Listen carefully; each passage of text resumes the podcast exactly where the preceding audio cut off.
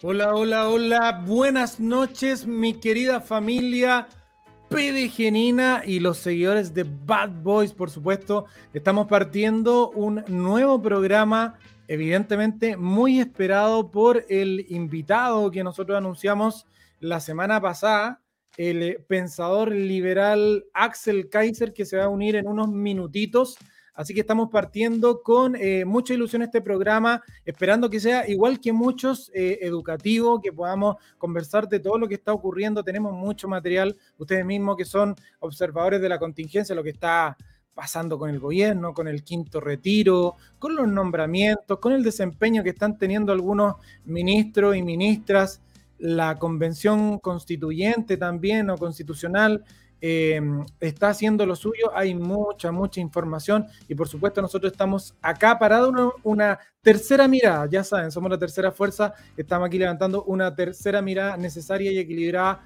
para este Chile eh, complejo. Desde ya presento a un crack de los Bad Boys, don Giancarlo Barbayelata. ¿Cómo está? Gusto de saludarlo.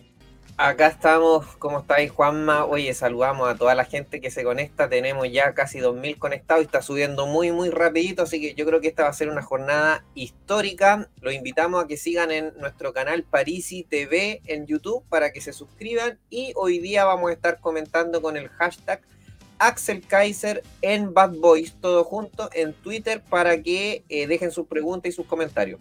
Me parece maravilloso eh, Giancarlo, porque hay mucha gente que evidentemente levanta, como tú dices, preguntas, comentarios, qué sé yo, eh, y es importante que vamos generando esta tendencia. Axel Kaiser en Bad Boys para que ustedes puedan participar también. Así que tenemos un largo programa, decidimos partir eh, antes. Recuerden que los invitados siempre llegan 21 a 30 para ahora tener un poquito más de tiempo para eh, comentar. Está por ahí el otro crack gurú de Rancagua, nuestro querido amigo de TV O'Higgins, don Pedro Gubernati, anda por ahí me dicen, llegó. Esto. Qué pinta. ¿Cómo está ahí? Bien, pues, don Pedro, qué pintacha, gusto saludarlo. Con su, bandera, con su bandera chilena infaltable, don Pedro. Pero sigo estando blanco, eh, por eso me demoré en conectarme, porque me tiro luz y, aún sigo blanco, parezco Gasparín. Quería estar elegante para esta noche, pero vamos a ver qué podemos hacer. Muy bien, muy bien, mi querido Guber Potro. Oiga, desde ya, desde ya, eh, ahí hacen comentarios nuestras personas ahí, amigo sí, director. con pobre Pedro. Sí, sí. Oiga, eh, presentamos desde ya a nuestro querido Messi desde, ah, no, pues ya no desde Barcelona, desde París Saint Germain, no, desde Alabama, Don Franco París, y gusto de saludarlo, ¿cómo está? Anda por ahí, ¿no? Acá estamos, acá estamos, no, estamos tempranito. Oye, acá en Alabama tenemos un nuevo equipo de fútbol que se llama los Stallions, fútbol americano. ¿Ah? ah crearon, crearon una nueva liga así que ahí vamos a estar en el partido inaugural, nos invitaron, así que vamos a estar ahí con, con mi chiquitito Valentino, vamos a estar en el estadio el día sábado. Ojalá que se pueda jugar porque parece, parece que hay una tremenda, tremenda tormenta. No como la tormenta que está viviendo en Chile, que lamentablemente nosotros lo advertimos. Hoy día fue increíble lo que pasó. Se iba a discutir el quinto retiro, durante dos semanas nos estuvieron diciendo que no, que la inflación, que la inflación, que la inflación. El ministro Marcel colocó gran parte de su prestigio en la cornisa, hablando que si se hacía el quinto retiro, se producía inflación. Que es verdad, ¿de acuerdo? Ya. Pero el día, ya no acuerdo, el lunes anunció un paquete de ayuda por 4 mil millones. Sí. Y hoy día hacen un paquete de retiro parcial de la AFP por 4 mil millones, es decir, 8 mil millones. Claro, te da casi los 9 mil de ella. Te da lo mismo que los otros 9 mil. O sea, yo ahí donde me pregunto, cuando llegan al, poder, ¿se creen que pueden hacerles a la gente? Porque, mire, esta cuestión es muy sencillo. La gente que estudió economía de primer año lo sabe que M por B, es decir, la masa monetaria multiplicada por B, que recorta la velocidad de multiplicación del dinero, igual a P por Q. ¿Ok? Sí, sí. entonces, si está aumentando M, ya sea por el retiro de la FP o por aporte del gobierno, que el gobierno se va a endeudar, vaya a tener inflación. Entonces mi, mi pregunta es, ¿de verdad estaba preocupado el ministro y el presidente de la inflación?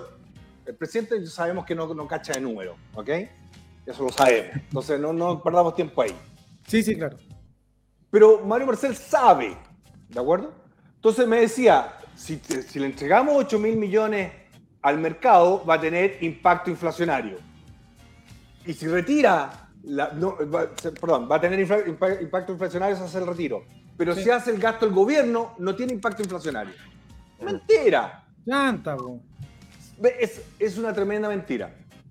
Yo le diría al ministro, ministro, si usted está tan preocupado de la inflación, bajen el sueldo a todos los cabros que han llegado a trabajar, que ganan 800 lucas y ahora ganan 5 millones, 6 millones, 7 millones 7 palos, 8, 10. 8, claro. Entonces la pregunta es, ahí es donde falta que la gente entienda la economía, entienda cómo lo hacen leso. El gran, el gran generador de inflación en Chile se llama gobierno. Porque se les paga a unos personajes que no hacen la pega, es como la ONU. La ONU, que ahora quedó demostrado que no sirve para nada, tuvo que ir Zelensky, el presidente de Ucrania, Ucrania me salió, Ucrania, a decirle que si no paraban a Rusia, dejen de perder el tiempo y cierren la ONU. Se lo dijo en su cara, nosotros se lo dijimos hace rato. La ONU no sirve para nada más que... Para meterse en la constitución. Exacto, para, influir donde... Agenda 2030. Es cero. ¿Sabes cuánto le paga a la ONU?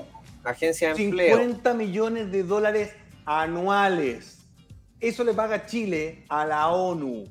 Porrada de plata. La ONU no ha hecho nada, aparte de buenos pagas para, para los amigos de Bachelet. Pero, pero, Franco, además que encuentro poco justo el debate del quinto retiro porque tampoco es, es, que algo uno que uno quiera, pero si a la vuelta de la esquina te dicen que usted ya no tiene derecho a su plata, sino que tiene derecho a una pensión digna, que la palabra digna da para tanto, entonces ¿qué quiero? ¿Que me roben la plata o, tenerla yo? No, no, le puedes preguntar eso a la gente, por eso la gente va a querer el retiro. Si no hay confianza al otro lado, no hubo ninguna respuesta clara que, dijeran que los recursos se van a mantener en la mano de las personas. Como no hubo esa respuesta, la gente quiere su plata y eso no lo va a cambiar, que paguen una deuda, que denme un poquitito, que unos sí o que otros no. Si me la vaya a quitar, yo quiero que toda la plata la tenga yo. Si no, este es el manotazo a la caja que tanto anticipamos.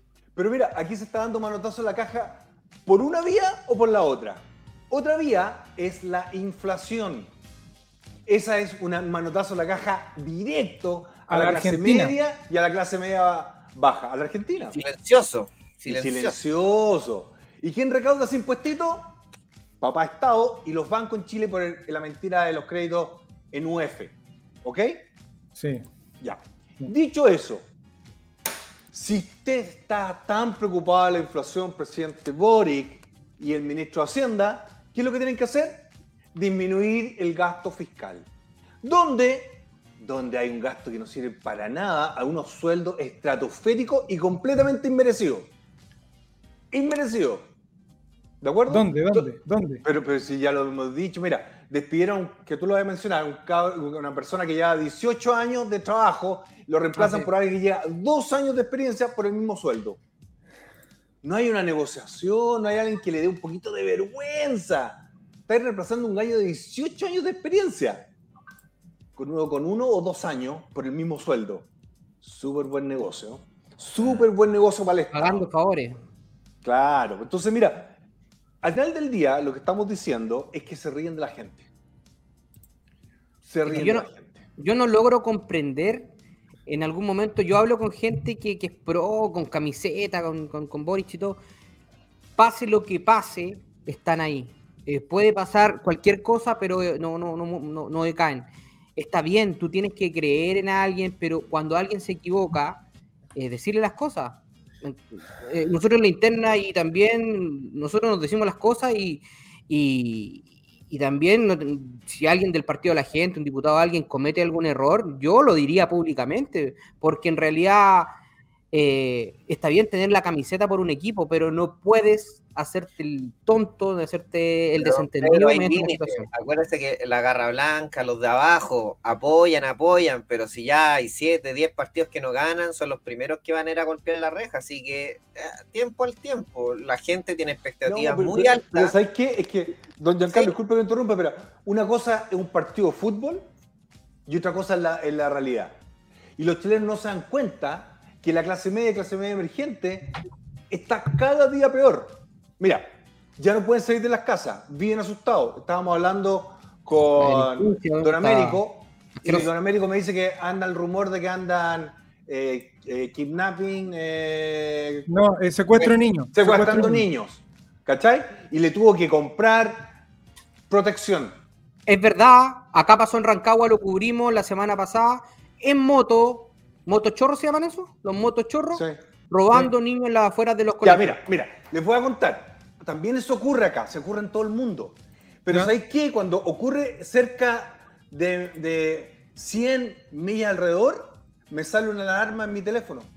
Se llama ah, alarma ámbar, de color ámbar. pero, pero para, para una acá no se podría, ¿no? de testigo oportuno, para especie de, espérate, para hacer una especie de testigo oportuno, Claro, y te dicen, niño de nueve años fue eh, tomado o, no fue, fue, tomado en un auto de tal marca con tal patente y se dirigía a tal lado. A todos los teléfonos te llega la señal, a todos. A todos. Pasa, pues pasa como hoy día con el tema del tsunami o cuando hay un incendio aquí en Valparaíso, cada rato suena la alarma. Oye, eh, llegó el invitado para poder hacer la presentación. Oye, tenemos, tenemos 5.000 conectados, está subiendo como la espuma, así que partimos ahora con 5.000. Y los que podemos medir. Los que podemos oye, medir. Oye, tengo, ah, eh, tengo un currículum un poquito largo, así que que háganlo aparecer en pantalla. Yo me voy a leer el currículum, ¿vale? Deme un segundito. Dice, Axel Kaiser es un escritor, columnista y abogado chileno-alemán. Es presidente de la Junta Directiva y Senior Fellow de la Fundación para el Progreso y del Atlas Center para América Latina. Tiene un doctorado en filosofía en la Universidad de Heidelberg, Alemania. Ha sido profesor visitante de la Universidad de Stanford, California. Es columnista de varios periódicos como Diario Financiero y El Mercurio de Chile. Ha ganado diversos premios internacionales por sus escritos y sus opiniones que se han publicado en diversos medios como The Wall Street Journal, The Washington Post, Forbes.com, El Mundo de España, La Nación de Argentina, entre otros. Ha escrito diversos libros bestsellers como La Fatal Ignorancia, La Tiranía de la Igualdad, El Engaño Populista, Neo Inquisición, El Economista Callejero, que aquí lo tengo. Ha sido rankeado como el tercer influencer de mayor impacto global en América y España después del Nobel de Economía Paul Krugman y el argentino Javier Milei, el peluca en asuntos económicos, según un estudio publicado por el Centro de Economía Aplicada de la Universidad Johns Hopkins en 2021. ¿Qué tal, muchachos? Damos la bienvenida a Axel Kaiser. ¿Cómo estás, Axel? Gusto saludarte, crack. Encantado de estar con ustedes. Los saludo eh, desde Argentina en este momento.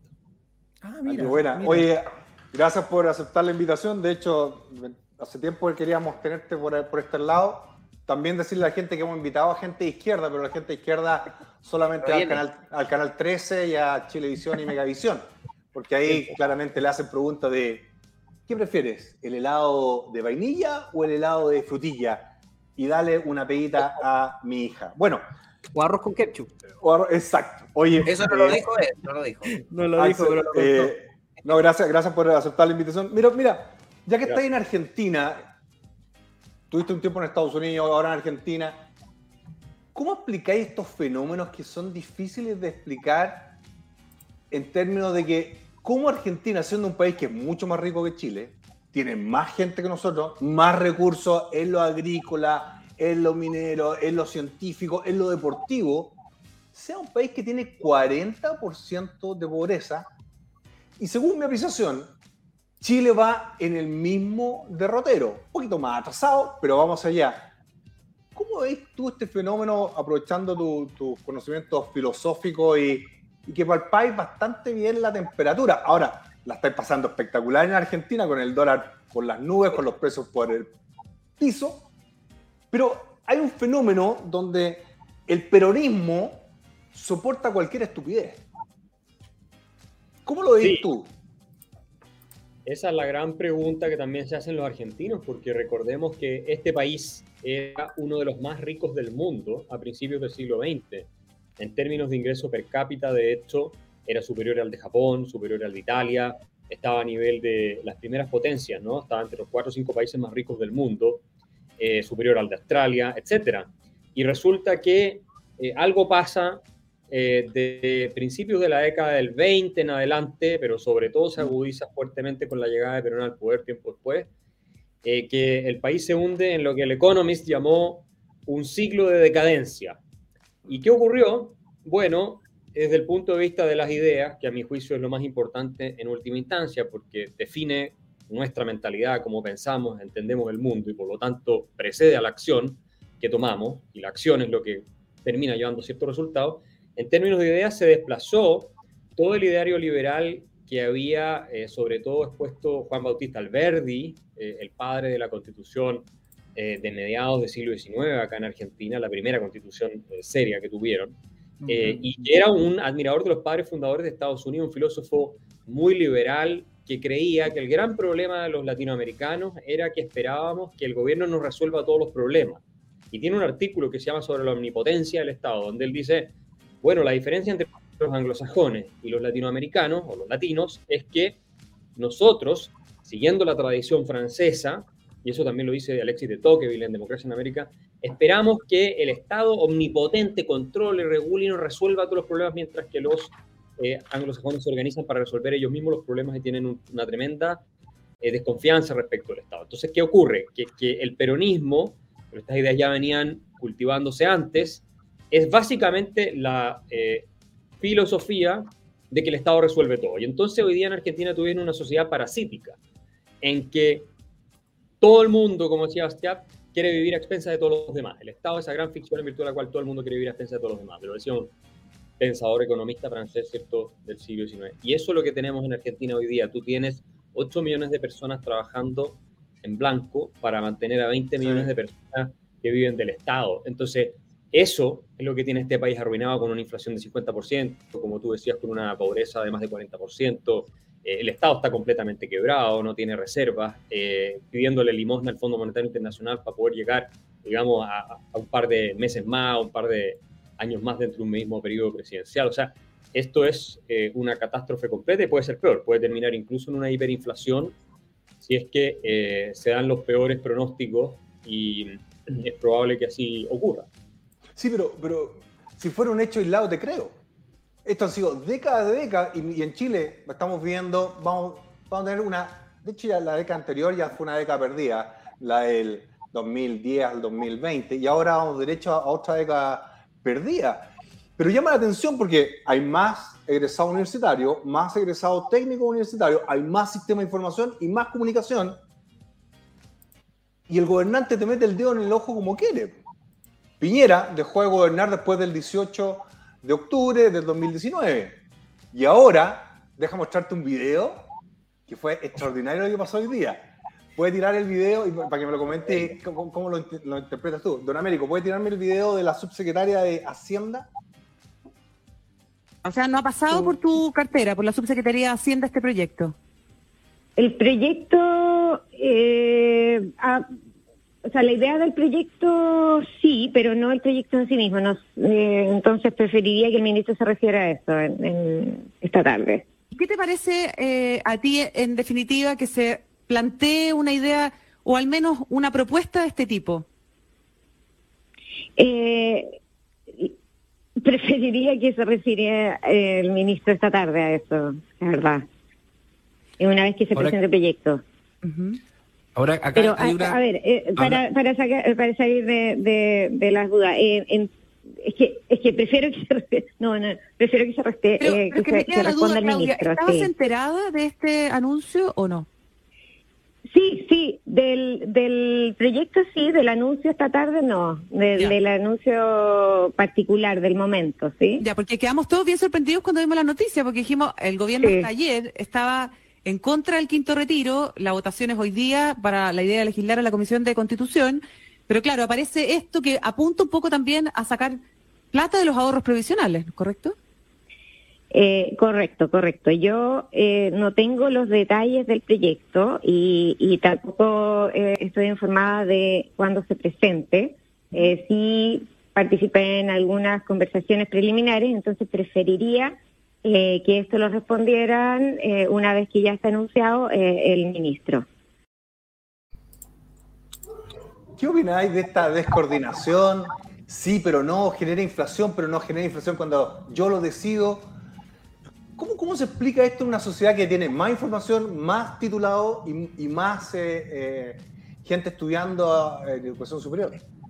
Lo que pasa es que las sociedades llegan eh, puntos en que también eh, se suicidan, ¿ah? independientemente de lo avanzadas que estén, nunca tienen garantizada la, eh, digamos, salud institucional, eh, ni mucho menos la prosperidad. Piensa tú el caso de Alemania, que tenía más premios Nobel que Inglaterra y Estados Unidos juntos, eh, a fines de la década del 20, que era considerado la Atenas, ¿cierto?, del mundo moderno, la, la literatura científica del mundo se escribía en alemán, tenía la música, la cultura, o sea, y sin embargo cayeron en la época más horrorosa, espantosa y oscura que uno se podría haber imaginado, y eso en pleno centro de Europa, en la civilización occidental más, más eh, madura, digámoslo así. Entonces, la, la, gente tiende a sobreestimar la solidez del el bienestar que la rodea y a eh, subestimar la fragilidad de lo que eh, logramos alcanzar. La historia del ser humano en general es una historia de violencia, de opresión, de miseria,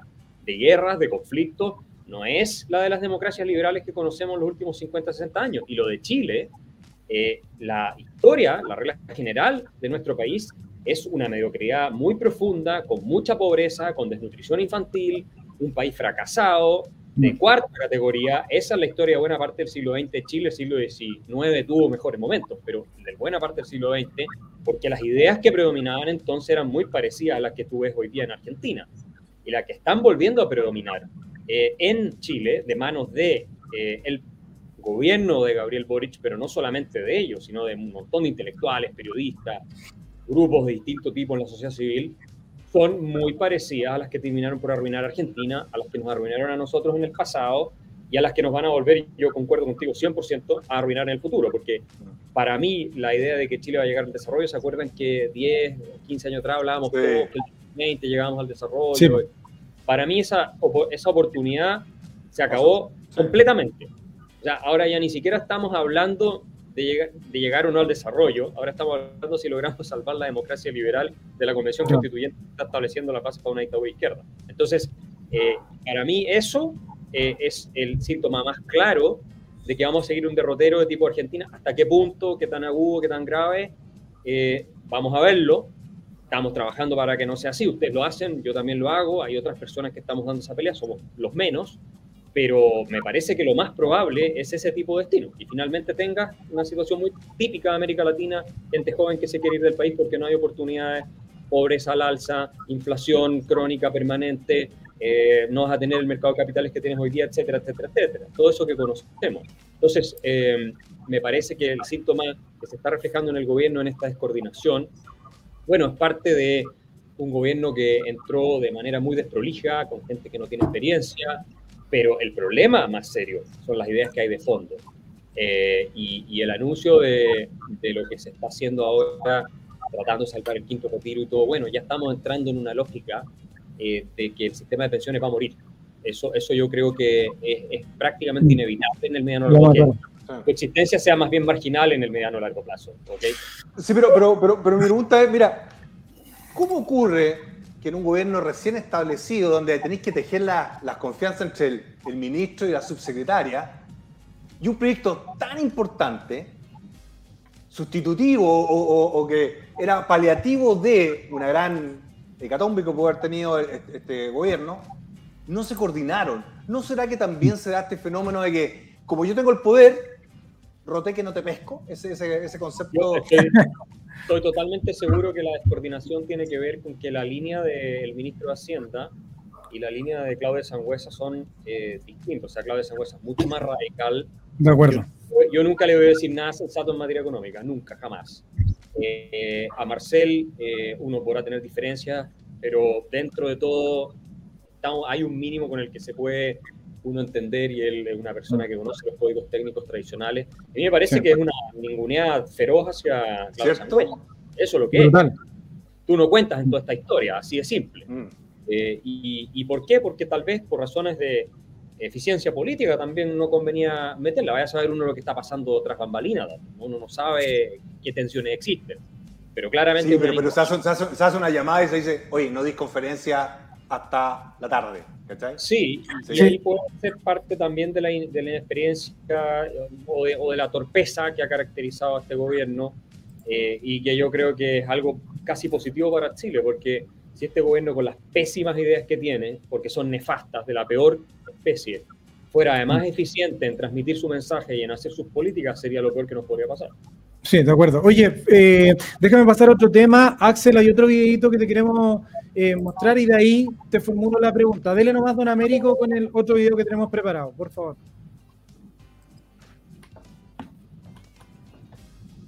Don Américo. En 2014, el exministro Nicolás Aizaguirre dijo que fue un colegio cuico, al verbo divino. Comentó que muchos alumnos de su clase eran completamente idiotas y hoy son gerentes de empresa porque, lógico, tienen redes. Remató que en la sociedad chilena no hay meritocracia de ninguna especie. Dejando de lado la descalificación de idiotas por la que tuvo que disculparse, la pregunta es, ¿es mentira lo que dijo Eizaguirre? Poco antes de esta polémica, Seth Zimmerman, economista de Yale, ya había publicado una investigación que muestra que en Chile asistir a una universidad de élite aumenta las probabilidades de una persona de ascender a puestos de alta dirección en las grandes empresas e ingresar al grupo del 0.1% más rico, pero solo si también se asistió a uno de los ocho colegios más exclusivos del país. El estudio admite que las personas de menores recursos se benefician al recibir una buena pero en general no llegan tan alto como sus pares privilegiados. Pero eso no es todo. Si se ingresa a Derecho, Ingeniería Comercial o Ingeniería Civil en la Universidad de Chile o en la Pontificia Universidad Católica, las posibilidades de llegar a la élite empresarial y económica mejoran notoriamente. Esta semana se conoció la designación de Fernanda Bachelet como la nueva agregada comercial de Chile en Nueva York, uno de los cargos y destinos más apetecidos del servicio exterior y que tiene una importancia estratégica para el comercio de Chile con Estados Unidos. Con 27 años, con una experiencia laboral de apenas un año y medio en CMR Falabella, esta exalumna de Ingeniería Comercial de la PUC y del Colegio San Benito de Vitacura tendrá un ingreso bruto mensual de 10.350.000 pesos. Fernanda es hija del empresario Ricardo Bachelet Artigues, quien a su vez es cercano al presidente Piñera desde hace 30 años. Sin desmerecer las cualidades de esta joven, por décadas la élite chilena nos ha querido convencer que basta el esfuerzo, el trabajo abnegado y el talento para llegar lejos, que lo central es el mérito y no la cuna. Pero en Chile la realidad es mucho más franca que estos buenos propósitos y a veces puede ser brutal. Sin querer desmerecer los méritos de la hija de Mirna Schindler, eh, fue designada en la división jurídica del eh, Ministerio del Interior eh, con 30 años, con muy poca experiencia, y Mirna se tomó prácticamente dos a tres minutos de pantalla de medio tradicional. ¿Cuánto sale el minuto de televisión? O sea, se gastó varios palitos defendiendo a su hija. Es increíble cómo el discurso cambia cuando el beneficiado y el privilegiado eres tú. ¿Qué puedes decir al respecto, Axel? Una, el cambio de discurso y lo otro, ¿Qué tan cierto es este discurso que plantea? ¿Está este gueto de los privilegiados? Axel. Mira, de la última persona que yo tomaría en los últimos 10 años al menos frases que sean dichas en serio es de Nicolás Izaguirre. O sea, si esa es la fuente de Mirna Schindler, yo la recomendaría eh, por lo menos revisarla o contrapesarla, porque Nicolás Izaguirre no ha dicho nada sensato prácticamente en los últimos 10 años. No es la misma persona eh, y la gente que lo conoce públicamente y me imagino también privadamente lo sabe, que fue el ministro de Hacienda con Ricardo Lagos, cuando tenía criterio.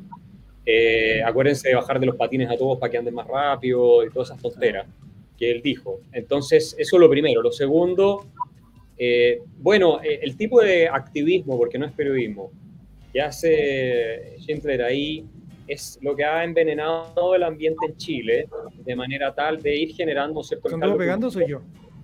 El caldo cultivo para, la, para esta revolución, para, para, este odio, ¿no es cierto?, en contra de la gente que eh, tiene cierta posición y para ponerlos a todos bajo el mismo eh, paraguas, que es el de nadie merece nada los que están arriba, son todos unos abusadores, son todos unos explotadores, el sistema es una basura que tiene que ser despreciada. Y esto es típico de los profetas del resentimiento, esto lo vemos con casi no decir todos, pero muchos de los periodistas que hay en nuestro país y que lo que se dedican es a eso, a difundir la odiosidad social, el resentimiento, sin ninguna fuente rigurosa.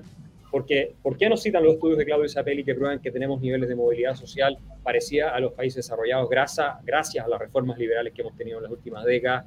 ¿Por qué no citan el informe de desiguales de la misma eh, PNUD, ¿cierto?, de las Naciones Unidas, donde muestra que todos los indicadores de desigualdad habido y por haber eh, muestran una disminución sustancial en Chile. ¿Por qué no citan a la OCDE que el año 2018 publica un informe diciendo que Chile es el país con la mayor movilidad social de todos los países de la OCDE? ¿Por qué no citan esas cosas? Que tenemos el mejor índice de desarrollo humano. ¿Por qué no citan que el ingreso de los más pobres en Chile ha crecido desde el año 90 al año disculpa, que, te, que te interrumpa ahí, Axel, pero los dueños de los canales de, comunicación, de los principales diarios, el Mercurio, la Tercera, el 13, todo, son grandes grupos económicos y no son capaces de bajarle la línea a los periodistas o decirle, mire, hablemos con la verdad, pero también digamos otra cosa, que ha existido un abuso del que tiene poder en Chile. Sí, eso es obvio. Sí, déjame decirte una cosa ahí, Franco, mira,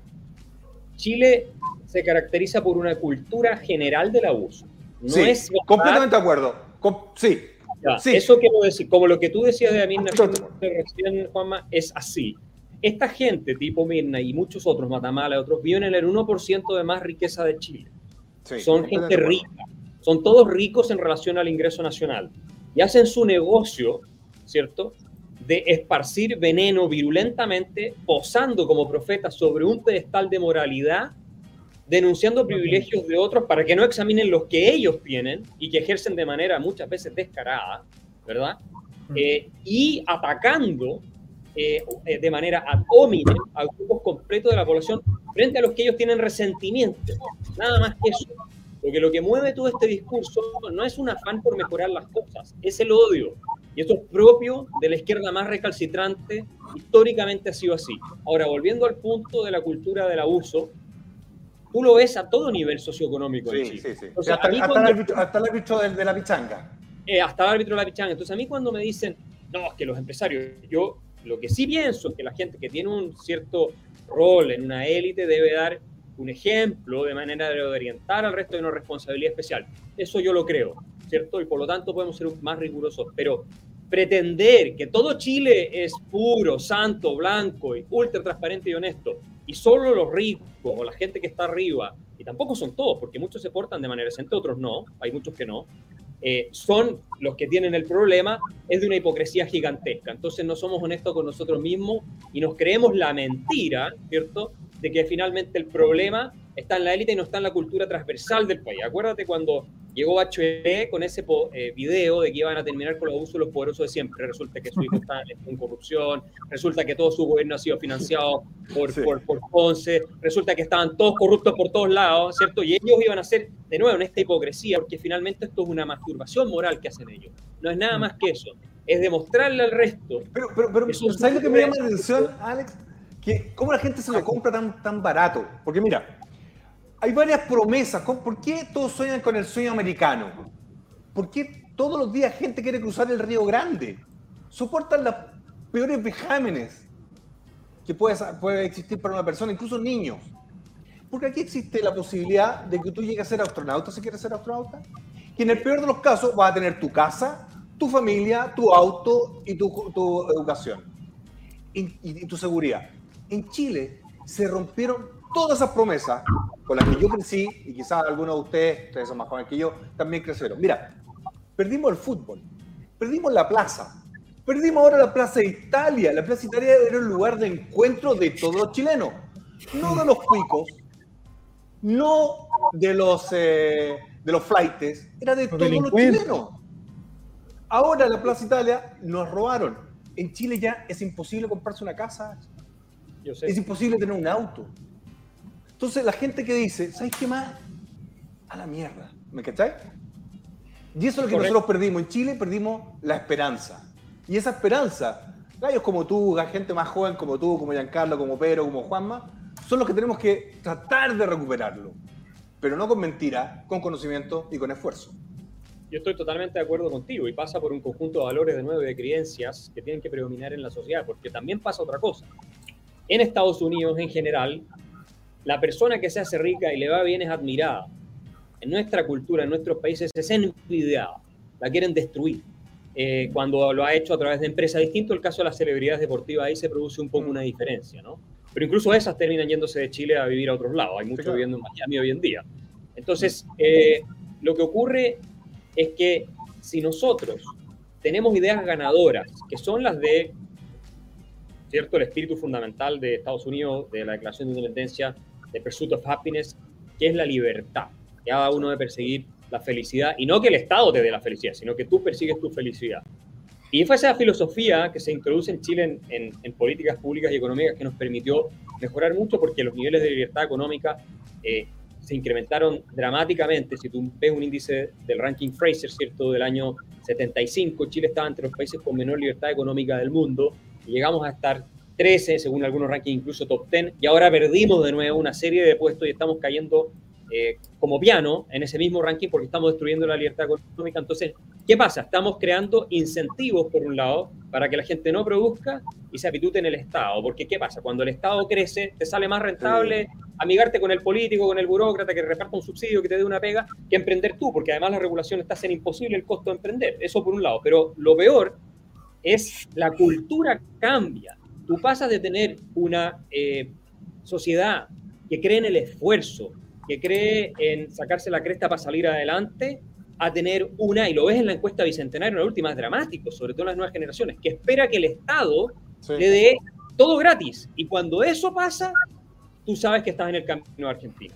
Y estamos en el camino a Argentina. Si no cambiamos esa mentalidad, Axel, Axel, tú me, estás en Argentina y acabas de mencionar a Argentina como un ejemplo y se está viviendo un fenómeno súper entretenido. Nosotros tuvimos la oportunidad de conversar con Javier Milei cuando estuvo en Chile, tuvimos un diálogo muy entretenido, no fue grabado, todo el mundo nos pregunta si ese, hay video, pero no hay video, pero fue muy entretenida esa conversación.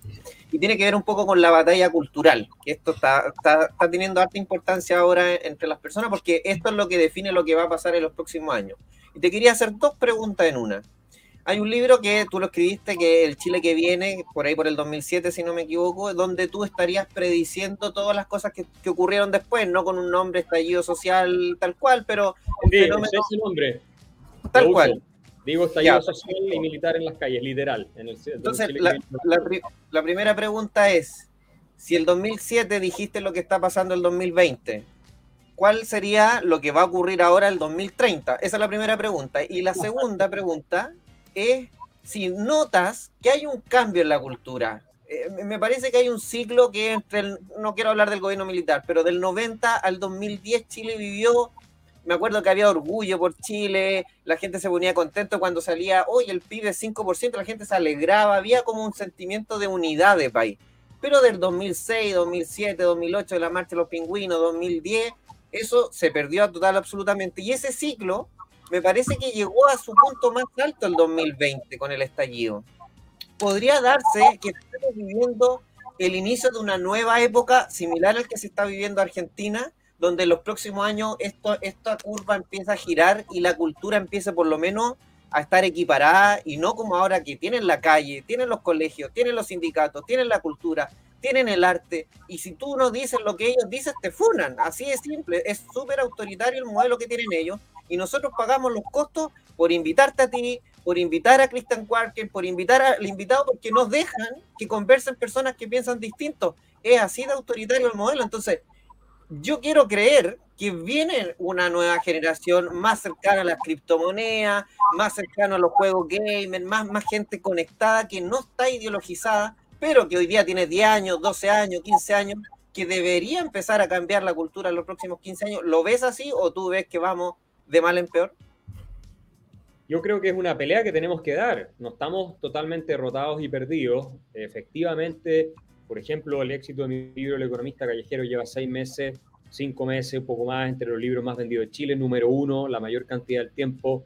Y a mí me escribe personas eh, por redes sociales que son gente joven fundamentalmente, de clase media, eh, no necesariamente eh, de mucha situación económica, ni mucho menos, pero tienen hambre por lo que tú estás diciendo, por ideas alternativas, por un discurso fresco, por todo este tema de las criptomonedas, que es una cuestión revolucionaria que tiene que caer muy bien. Me encantaría conversar otro día de ese tema más en profundidad en las nuevas generaciones. Eh, con, las, con en general toda la innovación que se está dando, especialmente en Estados Unidos, pero que va a tener ciertas ramificaciones para, todo el planeta. Yo creo que ahí hay una oportunidad y el fenómeno de Javier Milei, lo que pasa es que ocurre en un país que ya tiene poco que perder.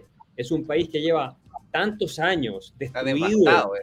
exacto, devastado por el estatismo que admira Gabriel Boric, que admira la izquierda chilena, eh, que eh, hoy mm. día con una inflación de 50% o 60% que puede terminar en hiper, con un 50% de pobreza o 45% de pobreza, un Estado quebrado, donde los argentinos que pueden se van del país porque no hay oportunidad de los jóvenes, etcétera. Entonces, claro, Javier Milei rescata y vuelve a los orígenes de lo que fue la grandeza de Argentina. Básicamente él es un alberguista, está rescatando la filosofía del padre fundador de la Argentina exitosa que fue Juan Bautista Alberdi, ¿no es cierto? Nacido en Tucumán, un genio, un intelectual eh, de primer nivel, y él está llevando a cabo no una revolución política, es una revolución cultural en la mente de las personas. Él lo que está haciendo es despertar a mucha gente que vea por qué están en la miseria que están, que esto no es algo inevitable, que esto tiene arreglo y que ese arreglo se llama libertad. Así de simple.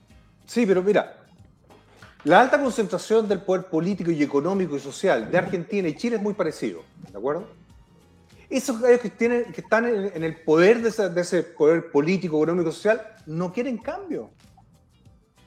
Yo creo que es peor en Argentina porque cuando tú tienes un sistema, por ejemplo, con el proteccionismo comercial que tiene Argentina, que nosotros todavía no tenemos gracias a que abrimos la economía, pero claro, a los genios se les está ocurriendo que hay que volver a cerrarla, entonces, el poder que tienen eh, ciertos sectores eh, empresariales eh, sobre la clase política es mucho mayor porque las regulaciones los protegen y se coluden con, estos, con esta gente para que no los hagan competir, para que les den subsidios, cuotas, etcétera, etcétera, etcétera. Nosotros teníamos eso con el sistema de sustitución de importaciones y fue un desastre en el pasado en Chile, lo, lo probamos.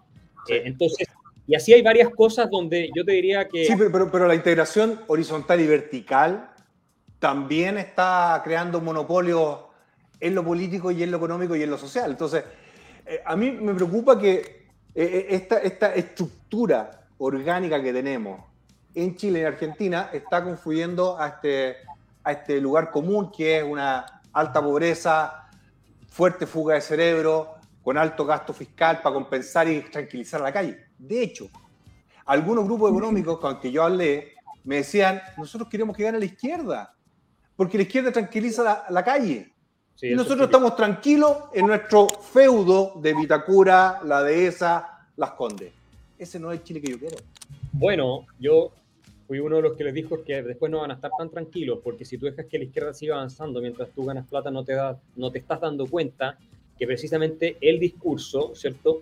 y la transformación, el, claro, y la transformación institucional que está avanzando es aquella que eh, va a destruir los fundamentos que permitieron en tu caso, tener el éxito que tiene. Y de hecho ya... ¿Qué te dijeron? están pensando en irse, o sea, muchos ricos están pensando en irse de Chile, todos lo sabemos. ¿Pero qué te dijeron cuando le dijiste eso? ¿Qué te dijeron? esto lo vengo diciendo durante 10, 15 años y por supuesto que, eh, salvo un par de excepciones que efectivamente eh, oyeron el mensaje y lo tomaron en serio, que son ínfimas minorías, digamos, la gran mayoría en su zona de confort no puede imaginarse que se evapore el mundo que conocieron. Claro, es así claro. Pero, ¿Ah? ahora, tal, vez... Es que no lo han querido ver. Mira, antes, el, Santiago Centro era espectacular, estaba los mejores edificios, los mejores restaurantes. Se han tenido que ir corriendo. Cuando yo les dije lo mismo, me dijeron, te vamos a destruir. Tú nunca vas a ser presidente de Chile. Yo no quería serlo, así que no me lo han dicho, pero... Bueno, pero, pero agradece que no te... No te tiempo, no te tiempo. Ten cuidado, ten cuidado. Axel, ¿cómo estás? Buenas noches, mucho gusto. ¿Qué tal, Pedro? Eh, en primer lugar, viva la libertad a toda la gente que está escribiendo ahí, para toda la que nos está posteando por las diferentes plataformas. Ya llevamos más de 11.000 personas conectadas. Mira, dentro de esto, eh, de lo que estamos viviendo, personalmente creo que el gobierno pasado Piñera fue de centro izquierda. Hoy tenemos un gobierno que, se ha reconocido más a la izquierda que el Partido Comunista. Tú, eh, eh, eh, en diferentes charlas que he visto tuyas también, libros, hoy algunas de las cosas que, has podido proponer, como lo decía también Giancarlo, se han vuelto realidad, han ocurrido, eh, analizando estos posibles escenarios de nuestro país. Eh, hoy día la constituyente día a día pierde fuerza, el rechazo sigue subiendo, pero hoy día la gente eh, de izquierda segmenta el rechazo bajo un estereotipo de ultraderecha o de el que piensa distinto a ellos es de derecha. Personalmente yo no me inclino por ninguno de los dos lados, por algo entré en el partido de la gente que, que pienso que tiene que trabajar por el centro. Personalmente yo hoy día, hasta lo que he podido ver y analizado, rechazo tajantemente la constitución y lo digo abiertamente. Tengo los cojones para decirlo en pantalla, aunque no ha finalizado la propuesta, pero con lo que he visto, creo que se asemeja mucho a lo que Maduro busca y, se lo quieren traer para Chile estos, estos jóvenes de la extrema izquierda. Respecto a todos los artículos que usted ha publicado que, y que yo también he podido visualizar, hasta el momento, y por favor, en, palabra, en palabras simples, eh, para que la gente que nos está mirando eh, pueda comprenderlo también, ¿qué nos puede decir de la constituyente y, cómo hoy día esta constituyente que pensemos que si se aprueba, eh, podría afectar a nuestro país? Mm, corte brevemente, por favor. Yo vengo escribiendo sobre este tema cuando empezaron a hablar años atrás de que había que hacer una nueva constitución. La izquierda chilena nunca ha dejado de ser totalitaria y me refiero por supuesto a la izquierda más extrema. Nunca ha dejado de ser totalitaria. El gran error de la centroizquierda y de la derecha, eh, con una ingenuidad que a veces raya en la estupidez, fue pensar que alguno de ellos alguna vez eh, realmente tuvo la intención de crear una constitución que unificara el país y no una de que le entregara el poder en bandeja eh, para imponer su modelo, ¿no cierto?, a todos los demás y no salir nunca más del gobierno. Ese fue el gran error. Yo nunca me lo creí. Entonces, estuvo en contra de que se discutiera abrir la constitución, ¿cierto? Porque los países no resuelven sus problemas cambiando las constituciones, salvo en casos muy, muy excepcionales. Eh, estuvo en contra eh, de que se hiciera el acuerdo de 2019, dije que era un suicidio, y así está ocurriendo. Voté rechazo y ahora voy a votar rechazo. Tengo varios videos, incluso en mi canal de YouTube, la gente los puede ver, donde yo anunciaba exactamente todo lo que está pasando ahora, porque no había que ser un genio para saberlo. La izquierda siempre ha sido totalitaria, siempre ha sido totalitaria en Chile, ese segmento de la izquierda extrema, ¿cierto? Incluso ahora tienes tú constituyentes demócratas cristianos diciendo, esta gente lo que quiere es poner las bases de una dictadura izquierda en los próximos ocho años. Eso no lo estamos diciendo gente derecha. Y por supuesto, como son totalitarios, te van a cancelar, te van a decir, si no estás de acuerdo con nosotros, con nuestra agenda de poder, eres fascista, que es lo que más se les ocurre para descalificar una posición del adversario cuando los verdaderos fascistas son ellos. Y realmente están construyendo un sistema en ese eh, sentido. Yo eh, llamaría a todos los chilenos a preocuparse, porque si se aprueba esta nueva constitución como ellos la están planteando, yo veo la probabilidad de subsistencia de la democracia liberal, ya no estamos hablando ni siquiera de la economía de mercado, de la democracia liberal en Chile, es casi nula. Vas a terminar o en una dictadura de ellos, o, un gobierno, digamos, autoritario, maquillado de demócrata, o vas a terminar en un conflicto civil a gran escala, con una intervención militar para ordenar el país, eh, eh, y o vas a terminar en una crisis eh, muy profunda que termine, ¿cierto?, por aniquilar la institucionalidad que nos va quedando. Entonces, yo, eh, acá ya se trata ni siquiera de la economía de mercado, yo ya doy por perdido muchas instituciones de la economía de mercado, porque buena parte de la centro izquierda, también de la centro derecha, ya dio eh, ciertos señales de que no están para defender eso, pero la democracia liberal y el Estado de Derecho, un mínimo de independencia del Poder Judicial y esas cosas, si las perdemos, vamos a tener que salir arrancando todo de Chile. Pero, pero ¿tú crees que, el Poder Judicial es independiente? Yo creo que no. No, yo pienso... directamente. Lo que, pasa es que estamos viendo una tú graficas una maqueta de largo plazo que está muy bien. Pero yo veo la realidad en que yo sé que el derrotero que estamos yendo es porque nos ha mentido en todo y cada uno de esos ítems.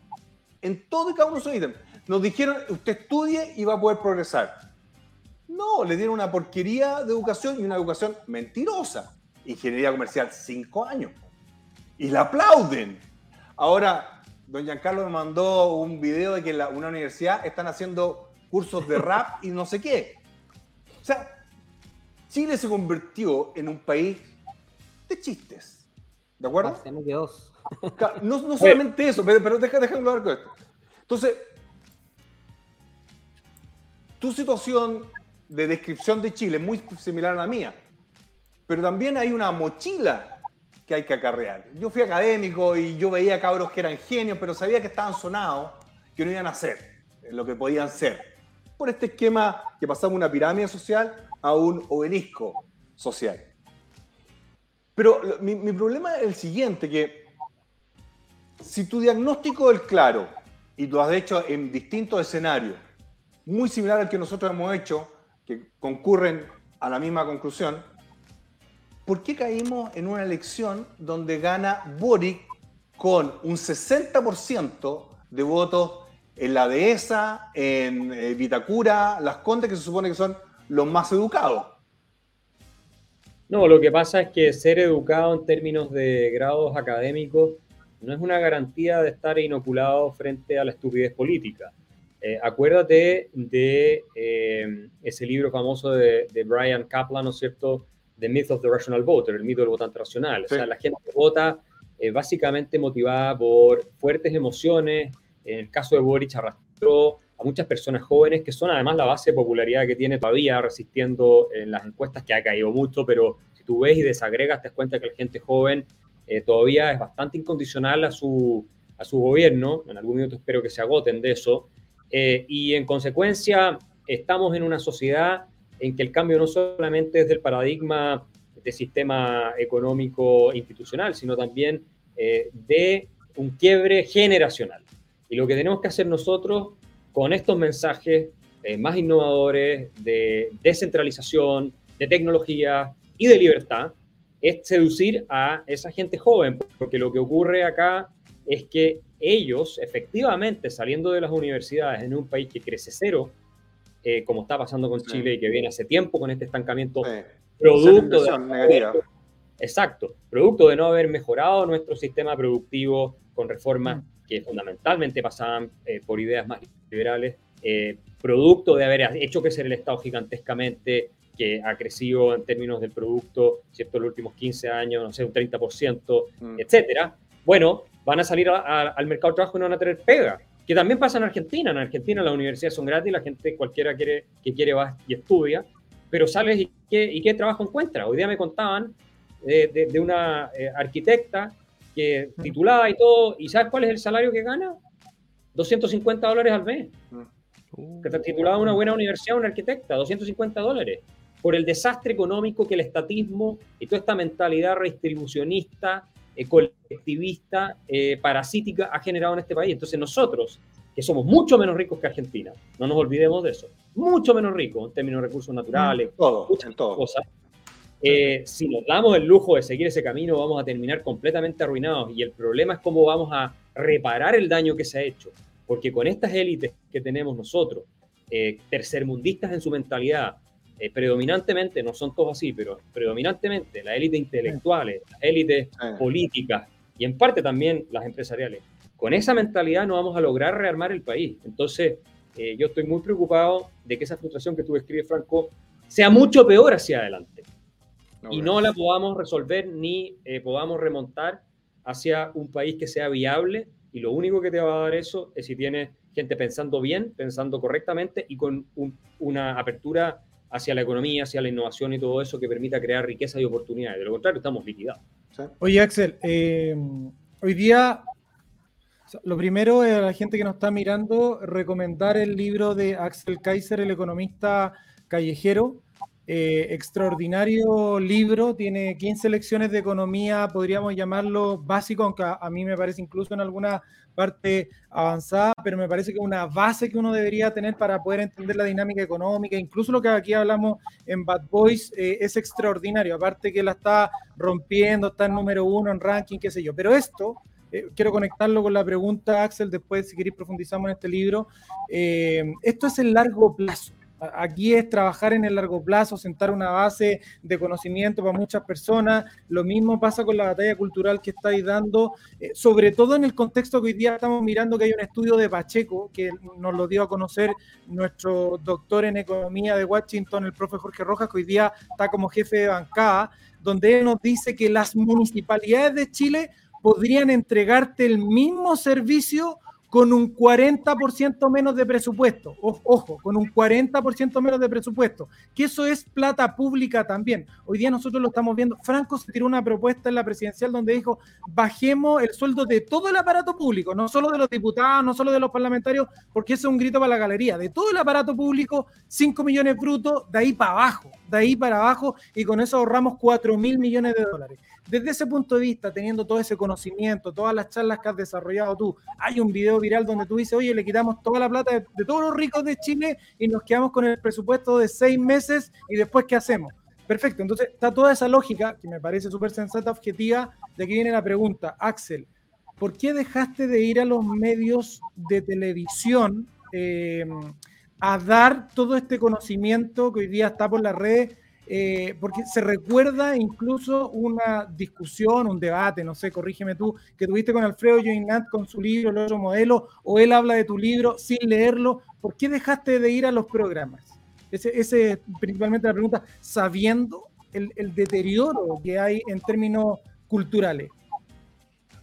Mira, yo en algún minuto tomé la decisión de no ir más a televisión porque me parecía que la carga eh, de los programas, el seteo de los invitados era de tal naturaleza que estaba diseñado para dejar mal mi mensaje o dejarme mal a mí, no en todos los programas, pero en muchos programas. Puedo decir que hubo programas que eran muy razonables. Eh, y por lo tanto era evidente que los medios de comunicación o esos periodistas al menos estaban trabajando para la agenda, eh, si tú quieres, insurgente, subversiva o por lo mm. menos de odiosidad social que nos ha llevado al nivel de desastre en el que estamos hoy día. Y yo no me quise prestar más para eso. Eh, nunca me fue mal, siempre salí bien de esos debates porque la verdad es que mm. los adversarios en general son gente poco preparada y habla de puro slogan. Alfredo Guineante es un buen ejemplo de eso. O sea, él hace activismo para su partido cuando va a los medios de comunicación, pero no es una persona con la que tú puedes tener una discusión en serio. Eh, y la, evidencia fue que le había criticado ese libro, ni siquiera lo había leído. Yo sabía que no lo había leído, por eso le hice la pregunta. Entonces, eh, y él trató de defenderse como, claro, me imagino que sus alumnos cuando llegan le dicen, profe, no lo leí, lo leí en diagonal, él le acepta la respuesta del 7. Bueno, entonces, mm. ese tipo de cosas, eh, yo me reí mucho con esa anécdota, pero la verdad es que pensé que era una pérdida de tiempo. Entonces, ¿qué ocurrió? Que seguí estando muy presente en YouTube. Y resulta que empecé a tener cada vez más seguidores. Tengo varias charlas con un millón, quinientas mil reproducciones. Tengo una charla a la AFP que di para la Universidad de la Fundación Progreso, que hacemos nosotros todos los años en la Fundación, con medio millón de visitas, etcétera.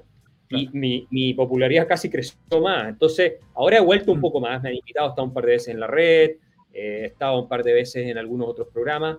Estuve en un matinal, antes que lo terminaran el, el matinal del 13 con la Tomca, y, y estaba, bueno, Lagos, creo, y, y estoy discutiendo ahí con la raíz. Entonces, ahora he retomado un poco más, pero la verdad es que eh, consideré que los esfuerzos eran un tanto inútiles y, y, tenía más impacto a través de la viralización en redes sociales, que es la maravilla de nuestras tecnologías. O sea, yo, por ejemplo, el libro, El economista que está súper bestseller, pero en los medios casi no ha salido. O sea, ha salido en el Mercurio, que lo publicó, todo eso, pero hoy día a través de mis redes sociales y de gente que lo está subiendo a sus redes sociales todo el tiempo, eh, y la presentación en YouTube, que tiene, no sé, decenas de miles de videos, no sé si 100 mil, no sé cuántas tiene a estas alturas, resulta que ya tú tienes una llegada en que eh, los medios ya no la monopolizan ni la filtran.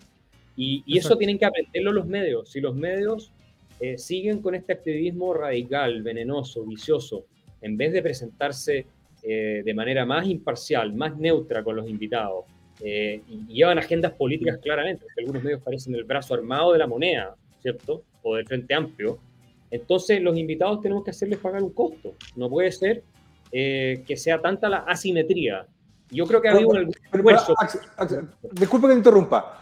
¿Cómo explicáis que en Fox salgan hablando bien de Biden? No existe. ¿De acuerdo? O que en CNBC salgan hablando bien de Donald Trump. No existe. Pero tenía Heller en Mega, tenía Luxic en el 13.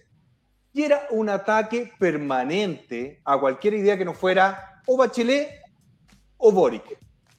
Sí, eh, bueno, es raro ¿Me, voy a explicar esa cuestión? Porque eso quizás lleva, tú lo de distintas formas. Eso nos lleva de, regreso al tema que plantean ustedes de, bueno, si hay empresarios con medio de comunicación, ¿por qué permiten que la agenda eh, cierto, revolucionaria o de sociedad social se instale? Eh, y ahí uno recuerda la famosa cita de Lenin de que los empresarios iban a fabricar la cuerda con la que los iban a colgar. Bueno, eh, en general los empresarios son personas, no son muy, muy profundas, no son muy intelectuales, son bastante brutas, no tienen mucha inteligencia más allá del negocio que saben hacer es gente bien mm. básica, ¿no? Como dice Guy eh, no son personas muy preparadas, no tienen visión. El problema es que muchos, como tienen plata, creen que se lo saben todo y no entienden ah, qué buena. Concuerdo contigo. Da soberbia el dinero. Claro, y eso es algo que puede ser muy humano, no es que sean ellos como una especie distinta a nosotros. A mucha gente, tal vez con plata que hoy día humilde, del día que tiene dinero, le cambia la personalidad. yo creo que hay algo de eso y hay mucha ignorancia. Yo creo que simplemente no entienden estas categorías en las que estamos discutiendo, son incapaces de concebirlas. Eh, yo no puedo entender cómo Canal 13 tiene eh, activistas de extrema izquierda, ¿cierto? Horadando eh, los fundamentos del éxito que le permitió a los empresarios que son dueños de ese canal llegar a donde están y que yo, yo sé que es gente que valora el éxito, no solo de ellos, sino de muchas otras personas, porque también los han demonizado de manera injusta. Yo no quiero caer en ese juego, pero yo si fuera el dueño del canal, por lo menos tendría algo neutro pero no tendría una cuestión que eh, le da tal tribuna a, una agenda que finalmente está terminando por destruir el país y posiblemente termine, si es que se aprueba la constitución, por hacer derrumbar el orden democrático en nuestro país. Entonces, ¿cómo tú te prestas para eso? Eh, es por tu ignorancia, es porque tal vez tú crees que acercándote a la izquierda con ese complejo de culpa que tú tienes te lo echas al bolsillo. Eh, por un lado caes bien, por otro lado tienes una especie de hedge, ¿cierto? Mm. Y, y, de leverage sobre la misma izquierda eh, es una especie de apuesta, ¿cierto? Una táctica de poder, eh, y, juegan con eso, pero, se, le, sale el tiro por la culata. Mira lo que le pasó al empresario en Venezuela que apoyaron la elección de Hugo Chávez. ¿Cómo le fue a los pero también, Axel, pero también hay ejemplos que cuando la economía no está tan bien, de repente los que están más arriba se ven más beneficiados porque salen a comprar cosas baratas, porque se muere su competidor tercero. Yo no pienso que ese sea el caso, yo, yo creo que es mucho más básico y simplón que eso, fíjate. Eso sería muy inteligente de parte. Sí, no, yo creo que es una cuestión de simple desidia, de simple ignorancia, eh, a veces soberbia y de, y de pillería, como estar cerca de un cierto grupo, tener gente para tener, como digo, este, este hecho, este leverage, este apalancamiento para poder usarlo en caso de que los empiecen a atacar a ellos personalmente o, o, o, en serio se pongan en contra de sus propiedades, eh, eh, porque los medios de comunicación son obviamente una fuente de poder. Entonces tú lavas un poco tu imagen teniendo gente izquierda, el problema es que tú te prestas, eh, insisto, como tonto útil, esa, esa, expresión se le atribuye también a Lenin, para que la izquierda radical que te dice, no, no te preocupes, a ti no te vamos a hacer nada, tranquilo, ¿no? Pero danos las pegas, paganos los sueldos, y ellos mientras tanto van envenenando el ambiente a un punto en que en algún minuto el que está en el blanco de ataque eres tú. Y eso es lo que ellos no entienden. Eh, y yo ni siquiera te diría que hay algo de súper mala fe para comprar barato. No creo que pase por ahí. Tampoco creo que sea. Pero, pero te hago el contraejemplo, te hago el contraejemplo inmediato. Axel. Piñera gobernó ocho años. Ocho años. Yo no sé ninguna, ningún legado significativo de esos ocho años. Ni uno. No, es que no hay. me, dejó, más endeudado Chile, me dejó lleno de venezolanos, me dejó más endeudado, me dejó con un aparato fiscal enorme, ineficiente. No hizo nada en ocho años. Bueno, lo que sí hay que reconocer es que el tema migratorio con Bachelet estaba desatado con, con Piñera. Con Haití. Sí, eso se frenó. Y hubo algunas cosas, pero en general, yo, yo, estoy de acuerdo contigo. En general, los gobiernos de Piñera, yo soy súper crítico, han sido gobiernos de centro izquierda eh, que no tienen el músculo para restablecer el Estado de Derecho. Mira lo que es la Araucanía en el gobierno de Piñera. Claro. Eh, eh, se ha deteriorado aún más todo el, el sistema cierto en el que vivimos en el país desde todo punto de vista, económico, el orden público, la seguridad. O sea, Piñera claramente no se la pudo.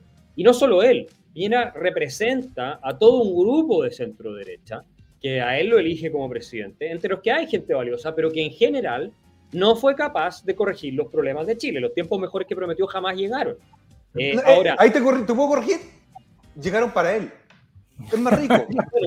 bueno, y bueno, que el decomiso de él le fue rentable. Bueno, bueno, no sé, yo creo para que. Echar la talla nomás, para echar la talla. sí, está bien. Yo creo que eso es, un tema, digamos, distinto, pero eh, lo que sí preocupa es que Chile parece estar como, como esos buques, ¿cierto? Que vienen con un cierto impulso y tú no los puedes frenar. Mm. Eh, y, nadie, ningún capitán puede frenarlo, ¿me entiendes? No? Como ya, ya tomó una inercia de destrucción de lo que hemos construido que parece no ser frenable ni por un gobierno de izquierda ni por un gobierno de derecha, aunque quisiera Boric frenarla tampoco podría, porque es tal el peso de ese movimiento que, como, como digo, parte en el mundo de la idea y termina convenciendo a la gente, con consecuencias más nefastas en materia práctica, que refuerzan el diagnóstico falso instalado de que el problema es la libertad y todo eso, el neoliberalismo, que le gusta llamarlo a él, a ellos, bueno, está la inercia que me da la impresión a mí que vamos a tener que chocar con el iceberg y tal vez vamos a tener que hundirnos y vamos a tener que salir nadando a la orilla para poder rearmar eh, un bote distinto si es que logramos hacerlo. Y, y, eso, y eso, haber tenido expectativa de Piñera y, de, y, de, todo su grupo, yo, a mí no me gusta echarle la culpa solo a Piñera, él es responsable de muchas cosas, pero acá hay un, una coalición de gobierno ¿ah? y hubo un sector de centro derecha, no fue solo, eh, que se equivocó, no lo hizo bien, lo hizo mal y no fueron capaces de eh, responder porque en parte la batalla de fondo, que es la cultural, la tenían perdida. Yo escribí una columna en LUN antes que Piñera asumiera el gobierno donde dije, eh, ganó Piñera, triunfó Bachelet, porque dije, Piñera va a tener que jugar en la cancha que le puso Bachelet. No solo jugó en la ah, cancha que sino que además la corrió mucho más allá de lo que Bachelet la llevó. Pero espérate, mantuvo al mismo director de impuesto interno. Él mismo ratificó a Marcel en la presidencia del Banco Central. El mismo superintendente de pensiones. mismo superintendente de pensiones. cuenta entonces? Jugaban para el mismo lado. O, quizás tenían la misma covenant obligatoria. Barraza de impuesto interno. Él tiene, por supuesto, esa, esa cuestión complaciente con la izquierda que cree que le, da, le va a dar réditos y al final no le perdonan ni una, porque la izquierda nunca te perdona absolutamente nada. Por acercarte a ellos, no te van a dejar de maltratar, no te van a dejar de acusar de fascista, no te van a dejar de perseguir por violación de derechos humanos inventadas, no van a dejar de hacer todas esas cosas. La izquierda es así, yo no puedo creer que no entiendan cuál es la naturaleza eh, ideológica, eh, psíquica de la gente que está en esa posición. pero, los de la derecha, los, de la derecha, se toman la pelota y se la llevan para la casa, ¿me cacháis? No, sé, pero, ¿qué sentido? Ah, que ellos quieren todo para ellos. Mira, ¿qué pasó con la FP? ¿Quién mató el sistema de FP? Fue principalmente la derecha. Nosotros lo dijimos en 2012. La gente quiere una casa, su sueño de la casa propia. Le pedían pie. No tienen pie, pero tenían la plata de la FP. Nosotros dijimos, hágase un autopréstamo. Coloque el pie, compra la casa 1.200 UF. Esa, esa casa ahora vale 2.800 UF. 3.000, 3.000. Porque nadie dice, no, no, esa plata nadie la puede tocar. Una miopía, una miopía de que yo soy el dueño de, la pelota y yo hago lo que quiero. ¿De acuerdo? eso fue lo que estalló el sistema. Oye, no, yo, es, la estrategia. Axel, lo mismo para conectarlo con la Convención Constitucional. Quiero saber tu opinión respecto de, no me respondáis todavía, pero una tercera vía, una tercera opción donde eh, vaya a aglomerar a los amarillos, donde vaya a aglomerar a los arrepentidos de decir, oye, esta cuestión me quieren hacer una cuestión totalitaria de izquierda. Una tercera opción donde la gente diga, oye, sabéis que aquí me están afectando la propiedad y, en el fondo todos los nichos, por llamarlo de alguna manera, o los microgrupos que se van a ver afectados con las cosas que ya están aprobando en la eh, Constitución. Estoy hablando de estrategia, ¿por qué? Porque lo que se ve en el horizonte es desde el punto de vista comunicacional. Nosotros, aparte de ingenieros comerciales, somos publicistas. Nos dedicamos a hacer la campaña incluso de Franco. Entonces, entendemos estos códigos de charango, cámara lenta, bandera flameando, multicolores, que te, o sea, te van a golear en términos comunicacionales con la épica de izquierda. Entre esta, esta constitución de la dignidad del buen vivir versus la constitución de Pinochet ¿Cómo ves una tercera opción? Eh, ¿Te tinca, no te tinca? Una tercera opción, ¿en, qué sentido concreto? Porque... Ah, concreto, ok, me, me, quemo con un, con un, tema concreto. Por ejemplo, eh, reformar la que ya está o te hago otra derivación, hacer la elección de nuevo. Aunque yo sé que eso significa más costo, pero versus quedarse con, con el Frankenstein que a lo mejor están armando. No, la que, la que están armando ellos no podemos aceptarla, es así de simple. O sea, la constitución que ellos están promoviendo es la constitución del caos. Yo temo que la desintegración del país sea eh, total y absoluta. Y es más, mi tesis es que lo mejor que le puede pasar a Boric es que no se apruebe esa constitución. Porque salvo que ellos sean demasiado astutos, diestros y hábiles para manejar ¿cierto? el proyecto autoritario de izquierda que tienen, y Boric termine gobernando, no sé, 10 años, 20 años o lo que sea, o un sucesor de él, y todos nosotros tengamos que estar teniendo por nuestra libertad o, o peor, es algo que les resulte esa jugada, yo creo que la aprobación de la nueva constitución va a sumir al país en el caos. No me imagino la desintegración territorial, no me imagino el desastre económico que se va a venir y que va a venir igual, pero va a empeorar con una nueva constitución del tipo que están proponiendo, el sistema de justicia paralelo y todo eso funcionando de manera armónica, tratando de ser implementado, sin un Senado, con una Cámara de Diputados que puede pasar cualquier ley sin ningún límite, porque no va a haber frenos constitucionales para expropiar cualquier cosa, para hacer lo que ellos quieran, cambiar el sistema electoral de modo de quedarse ellos para siempre. O sea, me cuesta pensar, no digo que es imposible, la probabilidad es bajísima, que eso no termine llevando a una guerra de todos contra todos en Chile. Es, es muy difícil. Y si eso ocurre, la democracia se hace completamente eh, insostenible. Pero, explico? ahí tienen que ser los militares de nuevo los que van a tener que ordenar el país. No, no lo van a hacer. No lo van a hacer. Ok, es que no si no lo hacen. Mira, si te revisa, todos los últimos generales que han tenido, todos tienen algún pariente en Punta Peuco. Los tipos, yo fui cadete de la escuela militar, mis compañeros están de generales, no he hablado con ellos, pero, todos dicen bien claro, nosotros no vamos a hacer nada. Si hacemos algo, pierdo mi pensión y termino preso. Ya, pero, pero, bajo escenario, ¿dónde quedamos, Franco? Bajo escenario, si tú decís que no hacen nada, ¿dónde, en, qué, ¿en qué escenario quedamos? Si no, hacen nada. Tiene que funcionar la democracia. Mira, déjame darte mi, mi visión. Dale. Mira, yo pienso que lo que tú dices es, obviamente muy razonable eh, y, tampoco yo quiero que lleguemos a eso. O sea, yo no quiero por ningún motivo. por ningún motivo. El país, pero resulta que cuando tú tienes un nivel de desintegración en que no hay poder, no hay, hay un vacío de poder, el único factor de poder que te queda son ellos, las Fuerzas Armadas. Y entonces las Fuerzas Armadas, la pregunta es, ¿van a aceptar la desintegración territorial del Estado? Incluso nos exponga a ataques eventualmente de vecinos o a control de territorio mucho mayor por parte de grupos insurgentes dentro del país, a que también una nueva constitución los puede eh, liquidar a ellos, es decir, pueden descabezar, pueden hacer lo que quieran. Por una ley simple, eh, su existencia tampoco va a estar garantizada. Eh, los pueden procesar por, por existir si quieren, digámoslo así. Tú mira, deja, deja, graficarte. Date cuenta una cosa, Franco los militares ya volvieron a la política chilena. Problema en el norte, ¿a quién llaman? Con votos de izquierda. A los ah, pero, pero, pero, lógico, porque tienen que justificar algo. Pero no van a hacer. Internamente no van a hacer nada porque saben que a los dos años van a estar en Punta yo no, yo no estoy tan seguro de eso. Pero, mira, mira, mira el fenómeno que ha ocurrido. Ya tenemos a lo menos 600.000 venezolanos ilegales en Chile. Para mí eso es casi una invasión. ¿De acuerdo? y no se ha hecho absolutamente nada. Entonces, vemos un que está desmoronando todo el concepto y ahora me quieren colocar un Chile plurinacional con distintos eh, códigos de justicia, dependiendo cómo te asignas eh, tu raza, creo o, o religión. Todos esos fenómenos claramente están erosionando las bases de la República. Piensa que no solamente me cuestionan el escudo de la nación, ahora me están cuestionando la bandera. Entonces hay un montón. La columna vertebral del Estado, la esencia del Estado son las Fuerzas Armadas. Esa es la esencia del Estado. Esto, el monopolio de la violencia eh, física dentro de un determinado territorio, esa es la esencia del Estado, la famosa definición de Max Weber, y eso es así.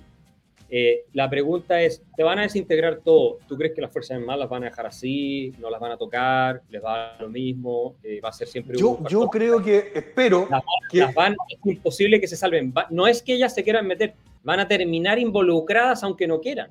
No, no, yo, yo, yo, soy optimista y yo creo que vamos a tener un, un, un, paso muy, muy antes para que no lleguemos a esa situación. te estoy diciendo que en el peor de los escenarios, hoy esto es algo que no podemos descartar. en el peor escenario. Yo pienso que la probabilidad de que se gane el rechazo y podamos reencauzar esto institucionalmente, que es por lo que yo estoy rezando, ¿cierto? Eh, eh, es, es, creciente y es lo que nos va a salvar. Pero la gente tiene que tener claro, yo creo que la centroizquierda tiene claro que si aprueban una constitución que desmantela Chile, lo que va a venir es el caos. Y todos sabemos qué es lo que pasa cuando viene el caos. ¿Quién impone el orden? Cuando tú tienes caos ya no tienes factor de poder capaz de procesar absolutamente nada.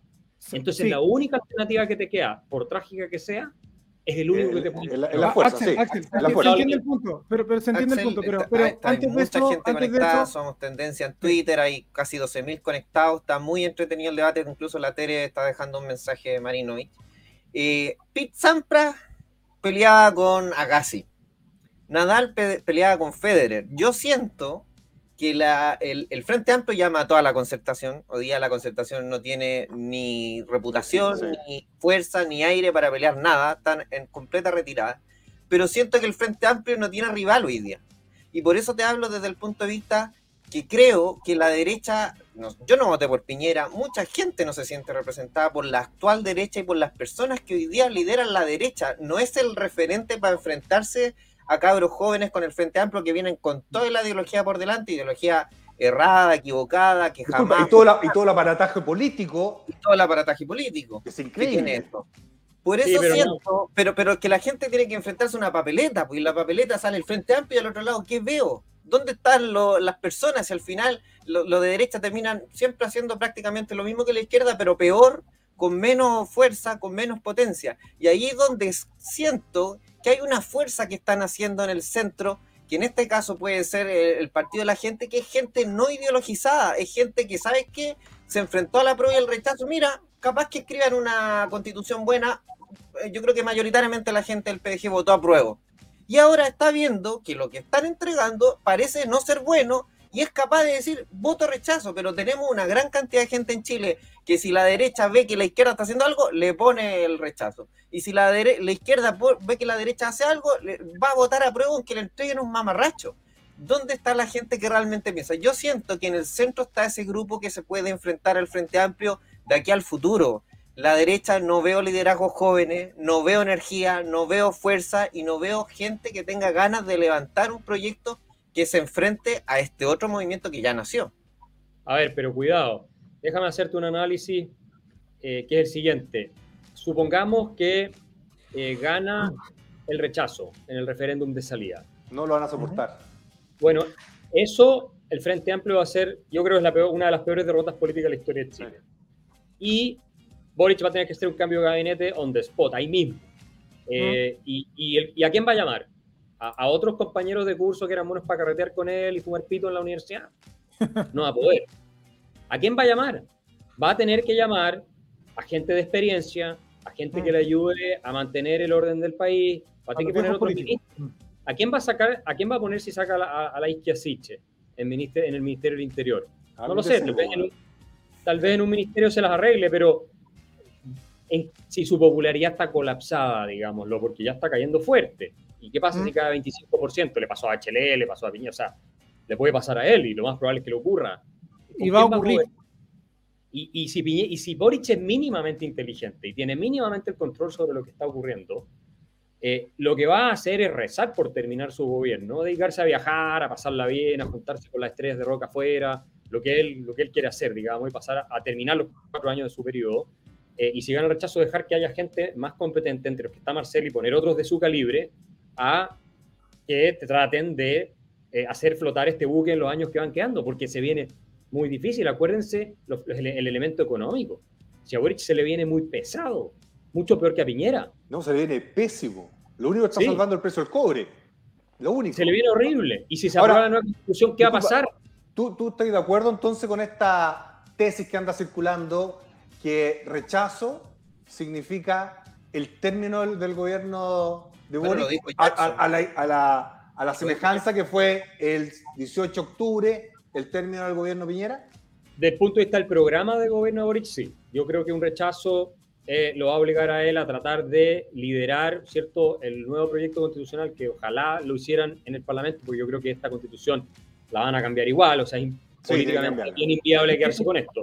Pero, pero, pienso que sí está muerto y va a ser la agenda constitucional el resto del gobierno y él va a tener que aprovechar de hacer lo que le gusta. Si al final él tiene un poco un bohemio, a él le va a gustar viajar, ir a las organizaciones internacionales, esto, lo otro. Yo no creo que Boric tenga la pasta realmente, eh, y en esto se parece un poco a Allende, ¿no? Eh, de querer eh, la transformación hacia la izquierda y qué sé yo. Es más una cosa romántica para él, una idea, pero no. Atria. Pero, ¿qué transformación? Atria sí, porque Atria es un tipo completamente fanatizado, es un profeta de esta nueva religión. yo he debatido varias veces con él y tú, tú ves la convicción ¿cierto? De celo apostólico que tiene, es impresionante. Eh, y, totalmente impresionante. A mí no me extrañaría verlo justificando una dictadura izquierda al día de mañana, pero para nada a Fernando Atria. O sea, diciendo que... Axel, eh, fue Garín el que eh, dijo que, que, el Jackson y, y, Boric andaba con el Atria en la mochila. Aquí nos vino a comentar Renato Garín, que efectivamente, como tú dices, yo creo que estos cabros son un poquito más instrumento del dogmático, que es Atria, finalmente, que es el que levanta toda esta nueva lógica, qué sé yo, de buscar otro modelo. Pero yo, por ejemplo, A, Boric lo veo completamente perdido. Yo veo mucho más eh, estratégico, eh, tratando de salvar un poquito los muebles de este gobierno en este primer mes que ha sido un desastre de improvisación a Giorgio Jackson. Yo a Giorgio Jackson lo veo un poquito más moviendo las cuestiones, al margen de que los resultados son pésimos iguales, pero a Boric lo veo tremendamente perdido. Sí, pero sabes, el problema que tienen ellos es que sus ideas son un desastre. Si cuando le funcionó a los Kirchner, le funcionó a Morales, le funcionó a Chávez, le funcionó a Correa, fue porque los precios de los commodities, que esos países son abundantes commodities, se se desataron después de que ellos llegaron al poder. Eh, a, a, Boric lo que le está pasando, ¿cierto? Es que independientemente de que el precio del cobre esté alto, pero no es lo mismo que tener el petróleo de Venezuela, los hidrocarburos de Ecuador, etcétera, no es lo mismo. Eh, tiene un país que no va a crecer, con una inflación histórica de las últimas décadas, por lo menos, eh, con las tasas de interés subiendo, con un mercado de capitales que se está depredando producto de todo esto. Fuga de capital.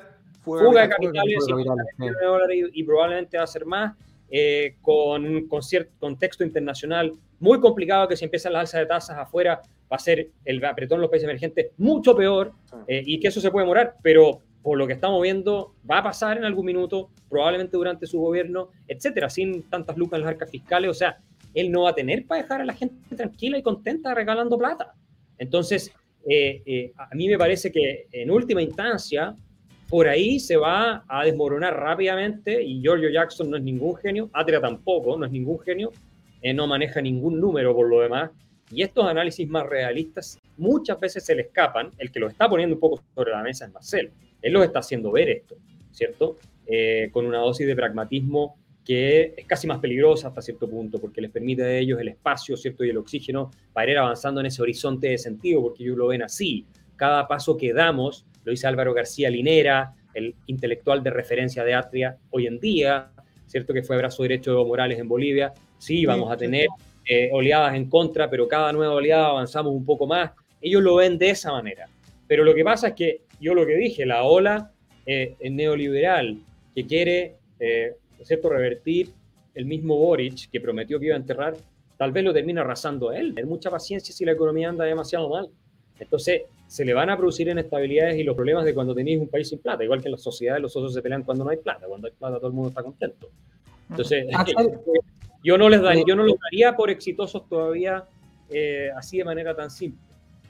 Axel, dentro de esto, lo que, retomando un poco también lo que son los medios de comunicación, yo trabajo en un medio de comunicación acá en O'Higgins y veo constantemente que las noticias son muy manipuladas, no son objetivas, y, sigo viendo desde ayer, desde que cuando hablaron de que Chile se respeta nuestra bandera, se respeta nuestro himno, pero en realidad no hablaba de plurinacionalidad, no hablaba de multilenguaje, no hablaba de un montón de cosas, porque todos los medios tenían aquello. Cuando Chile jugó con Brasil se estaba votando este tema de la, del dinero de la gente y tampoco había información en ninguna parte. Nosotros como medio regional la buscamos por cielo, mar y tierra y casi no estaba.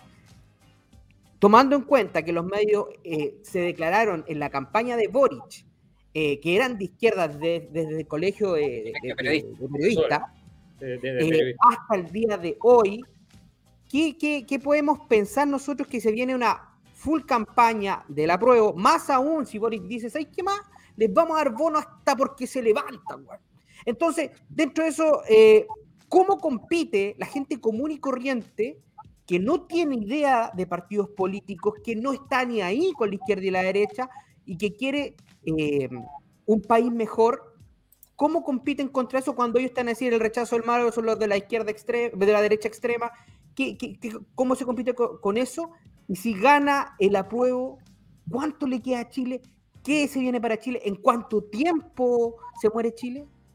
Mira, eh, obviamente la lucha por el poder es, es una cosa eh, descarnada y nosotros tenemos que hacer nuestro mejor esfuerzo, ellos van a hacer el de ellos, por evitar que triunfe el apruebo y una constitución les den bandeja el poder del Estado, porque si les llegara a ellos a resultar el cálculo y el juego que están haciendo, efectivamente vamos a tener un régimen autoritario de izquierda disfrazado de democracia por muchos años en Chile.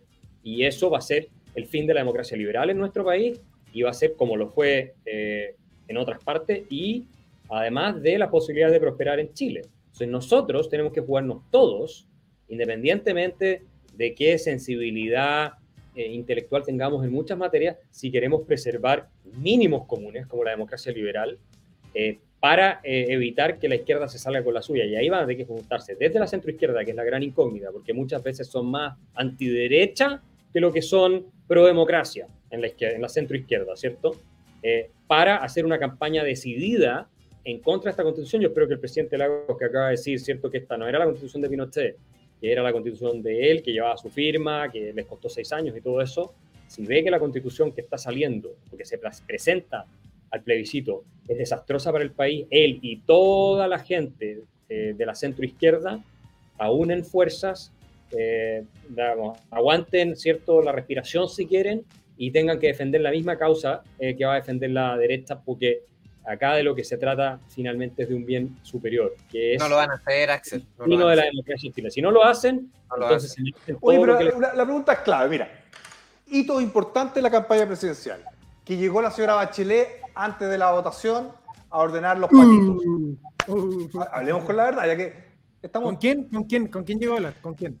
Ella llegó derecho a hablar con, con el presidente. 10 días antes de la elección, 10 días. ¿Cierto? La mami, la mami. Ella ordenó a, algunos empresarios y ella, o, algún empresario ordenó a ella y ella lo pasó a ordenar. Y esta cuestión, la cantidad de plata que se fue a la campaña de Boric fue espantosa. Impresionante. Espantosa. O sea, tú tomáis la plata de Boric, era la mayor campaña de la historia. ¿Ok? Entonces, mi pregunta es, ¿Tu diagnóstico es compartido por otra élite, o sea, económica, política y social, o es, un grupo pequeño? Porque si se colocan las lucas en el Canal 3, en el Mercurio, la tercera que está, Álvaro Sayí está vendiendo su colección privada, es decir, que no tiene mucha plata, en cualquier momento le compra la tercera. Entonces, mm. chuta, se ve el panorama bastante complejo. Yo también creo que si sale la nueva constitución, el Frente Amplio no lo sacáis con nada, por varios años, a pesar de lo que podamos hacer nosotros, pero va a ser bastante complejo. ¿Por qué no lo ven tan claro como lo veis tú, o, los riesgos que nosotros vemos, que no son tan, tan claros en términos de fomentar un Estado pequeño, libertades? Yo creo en un rol social del Estado, en mejorar la educación pública, la seguridad, etcétera, etcétera, pero este concepto de plurinacionalidad y, y, un lenguaje que es completamente ajeno a la simplicidad que tiene que tener una constitución.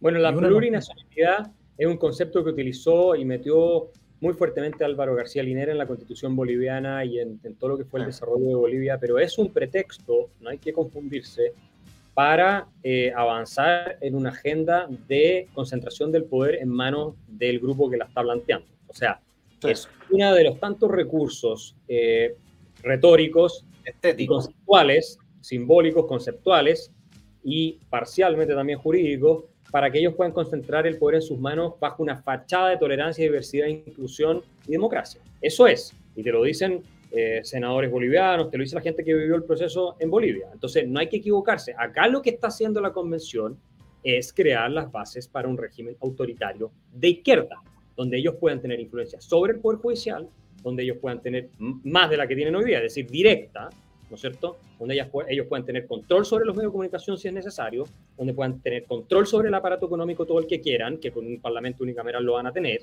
eh, y eh, finalmente puedan eh, hacerle la vida imposible a sus opositores y a sus adversarios.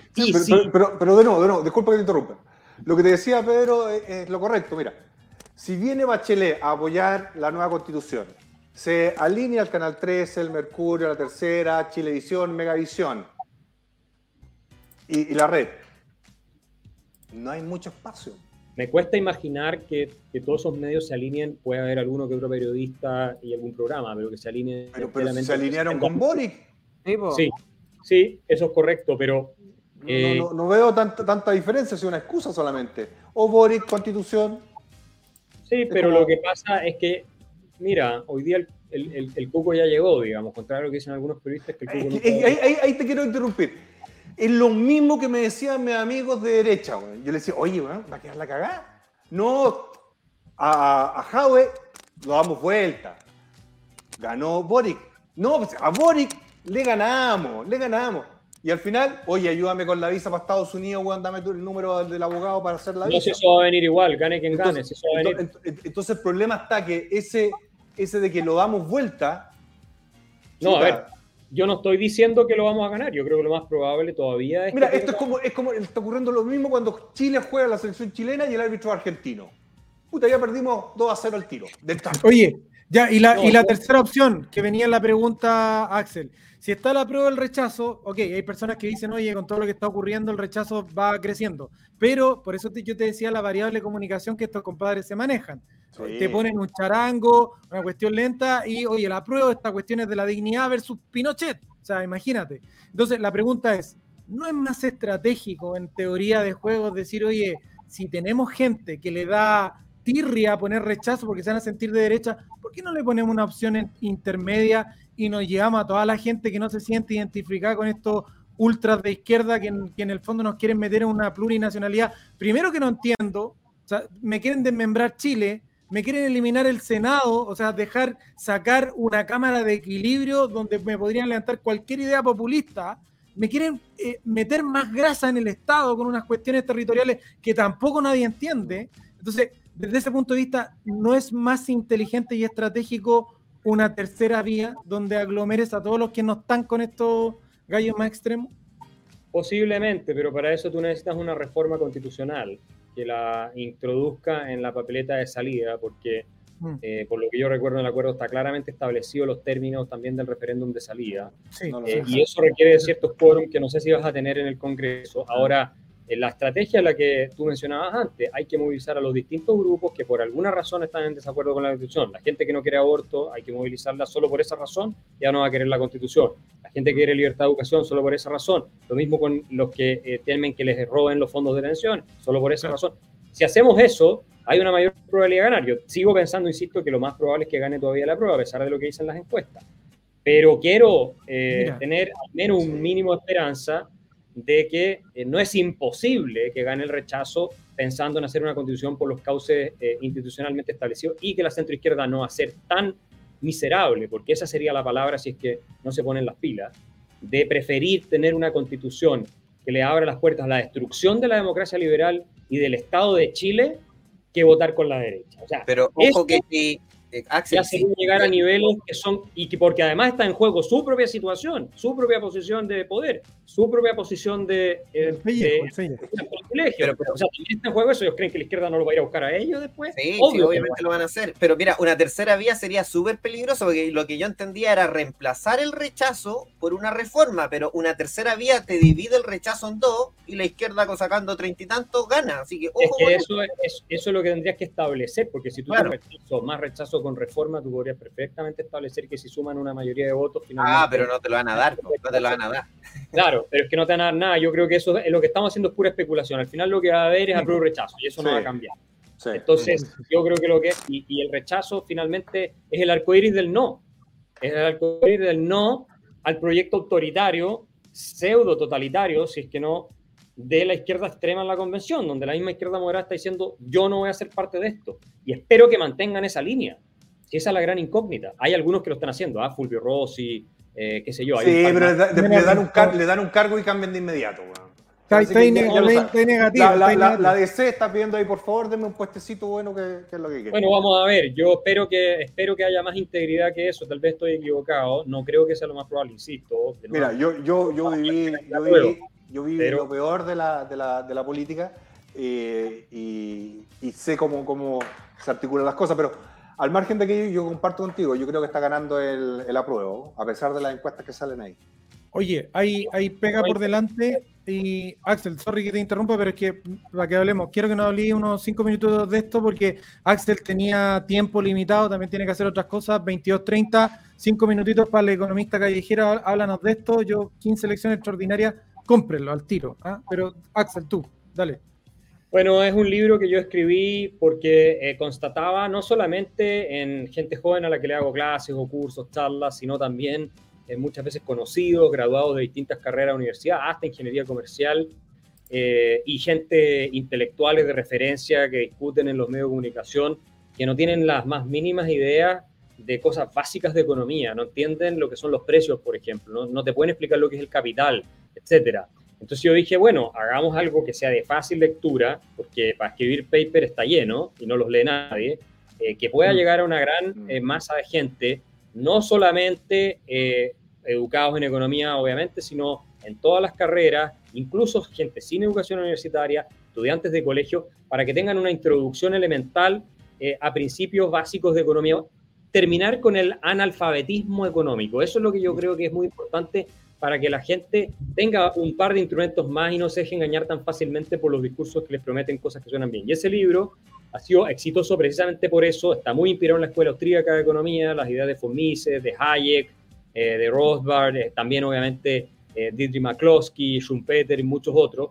Y, y, es eso, y finalmente le dio muy bien y ahora se va a publicar en varios países de América Latina, en España lo vamos a presentar en junio, así que el libro ha sido un éxito, probablemente se va a publicar en otros idiomas también, y he recibido comentarios también muy buenos no solamente de gente que lo ha leído sin haber sabido de economía antes, sino que también de economistas profesionales que lo han leído y me han dicho, diste un mini tratado teórico explicándolo de manera tan simple que realmente no solo es un agrado leerlo, sino que eh, lo estoy recomendando, se lo estoy dando a mis hijos, etcétera, etcétera. Te estoy hablando de profesores de economía eh, profesionales, digamos, que se dedican a esto toda su vida y, decían, y que dicen, hacía falta algo como esto, porque lamentablemente los economistas se hablan mucho entre ellos, en su, en su jerga, en sus términos, se escriben en el cuerpo del mm. mercurio, cosas para hablarse entre ellos, pero no bajan a la masa. Entonces, la gran mayoría no entiende nada, incluso gente educada, culta, ilustrada, no sabe nada, le hablan de, de, cosas que para ellos es, es, casi una cuestión oracular y sienten un desprecio por la economía. Incluso en algunos casos se jactan de no saber de economía. ¿eh? Eso, es, eso es en la izquierda muy así, como ah, saber de economía es neoliberal. Y eso es lo que yo mm. pretendía eh, remediar con ese libro y espero que sea un clásico, que se lea por muchas generaciones todavía en adelante y que contribuya a cambiar la mentalidad, ¿cierto? Que es lo más importante para que este país y toda la región progrese. Bien. Gracias, Axel. Chiquillo, ¿algunas palabras para finalizar? hay un regalo. ¿Voy a presentar a Capitán Dibujo? Sí, hay un regalo de nuestro invitado. Ah, Sí, no te puedo decir porque te presentamos a Capitán Dibujo, que es nuestro artista emblemático del Bad Boys, que le tiene siempre un regalo artístico a todo, cada uno de nuestros invitados. Capitán, ¿cómo estás?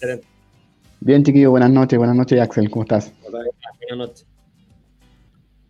Van a mostrar la sorpresita que dejé para hoy día. Es un dibujo que es como para que la gente lo analice y deduzca. Ah, excelente. Lo dejo de tarea. Buenísimo. Está leyendo el futuro del 2007. Ah, ya. Sí, está el brujo, ¿ah? El brujo, el Gandalf. Ahí, te, lo, te, lo, hice llegar por interno, Axel. Ahí ese un regalo que hace nuestro gran capitán dibujo, que es un tremendo emprendedor. Grande. Espectacular, capitán dibujo. Extraordinario. Muchas gracias, chiquillo.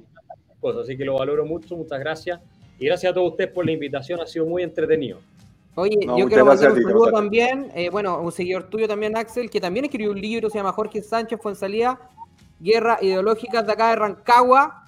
Y también puedes comprar su libro en Mercado Libre para que lo apoyen ahí eh, a distintos emprendedores que quieren entregar contenido. Es importante tener contenido acá. Están pasando avisos. Déjame agradecer aquí a Coe que nos mandó estos regalitos tenemos que agradecerlo ahí porque nos mandaron todos estos productos COE para que los sigan en Instagram. Hay que decir Oye, yo, tengo que saludar, tengo que saludar a, Ricardo, un gran amigo que lo operaron, pero ya está bien hoy día, así que estuvimos hablando. Mis mi mejores deseos para que se mejore lo antes posible y que lo estimo y lo quiero mucho. Oye, Axel, ayúdanos con el peluca Miley, porque que venga aquí al Bad Boys, que dé la batalla también, que nos ayude. Hay muchos chilenos que lo sigue y sería interesante que esté con nosotros a ver si le, le mandáis un WhatsApp ahí, que, lo vamos a tratar bien. Vamos a hablar con él, está siempre, ustedes saben, de candidato presidencial, así que eh, a full. Oye, Axel, cuando andes por eh, Alabama o en Atlanta, en Georgia, avísame y nos juntamos para un café. Pero de todas maneras, encantado, ahí nos tomamos un café. De todas maneras, muchas gracias, te pasaste. Gracias, que esté muy bien. Que esté muy bien. estamos democratizando el conocimiento. Gracias por la confianza. Que esté muy bien. Chao, chao. Gracias. Nos vemos el martes a las 21. Chao. Chau, chau, chau, chau.